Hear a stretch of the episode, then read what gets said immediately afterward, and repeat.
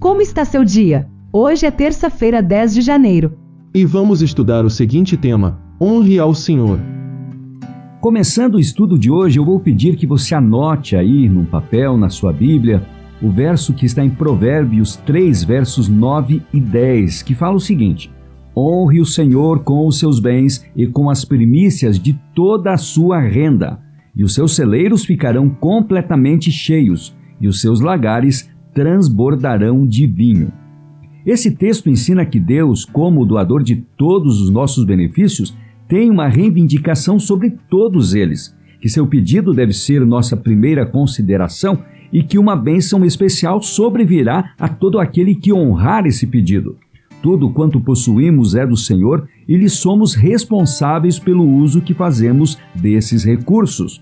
No uso de cada centavo, deve ser visto se amamos a Deus sobre todas as coisas e ao próximo como a nós mesmos. O dinheiro é de grande valor porque pode realizar grande bem. Nas mãos dos filhos de Deus é alimento para o faminto, água para o sedento e roupas para aquele que não tem. Texto da meditação A Fé pela Qual Eu Vivo, do ano de 1959, 3 de junho, página 160. Alguns doam da abundância do que possuem, todavia não sentem falta. Não praticam abnegação pela causa de Cristo, dão generosamente e de coração, mas ainda têm tudo quanto o coração possa desejar. Deus observa isso a ação e os motivos são estritamente notados por ele, e eles não deixarão de receber seu galardão.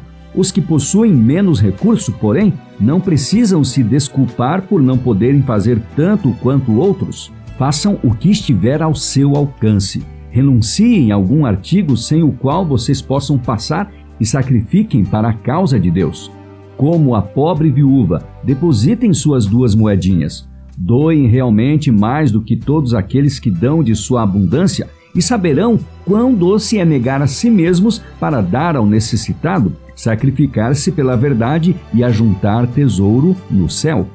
Doem o que for possível agora, e ao cooperarem com Cristo, sua mão se abrirá para comunicar ainda mais. E Deus tornará a encher sua mão para que o tesouro da verdade possa ser levado a muitas pessoas.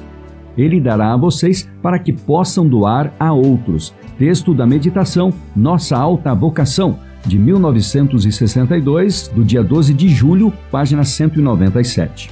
Nosso Salvador nos aponta as aves do céu que não semeiam, nem ceifam, nem ajuntam em celeiros, todavia seu Pai Celestial as alimenta. Então ele diz em Mateus 26 e ainda os versos 28 a 30: Porventura, não valeis vós muito mais do que as aves? E por que andais ansiosos quanto ao vestiário? Considerai como crescem os lírios do campo, eles não trabalham, não fiam. Eu, contudo, vos afirmo que nem Salomão, em toda a sua glória, se vestiu como qualquer deles. Ora, se Deus veste assim a erva do campo, que hoje existe e amanhã é lançada no forno, quanto mais a vós outros, homens de pequena fé, você confia em seu Pai Celestial? Consegue descansar em sua graciosa promessa? O verso 33, ainda de Mateus 6, fala o seguinte: Buscai, pois, em primeiro lugar o seu reino e a sua justiça, e estas coisas vos serão acrescentadas. Preciosa promessa! Conseguimos descansar sobre ela? Suplico-lhe que deixe sua débil fé se apegar novamente às promessas de Deus lance todo o peso sobre elas com fé firme, pois elas não falharão.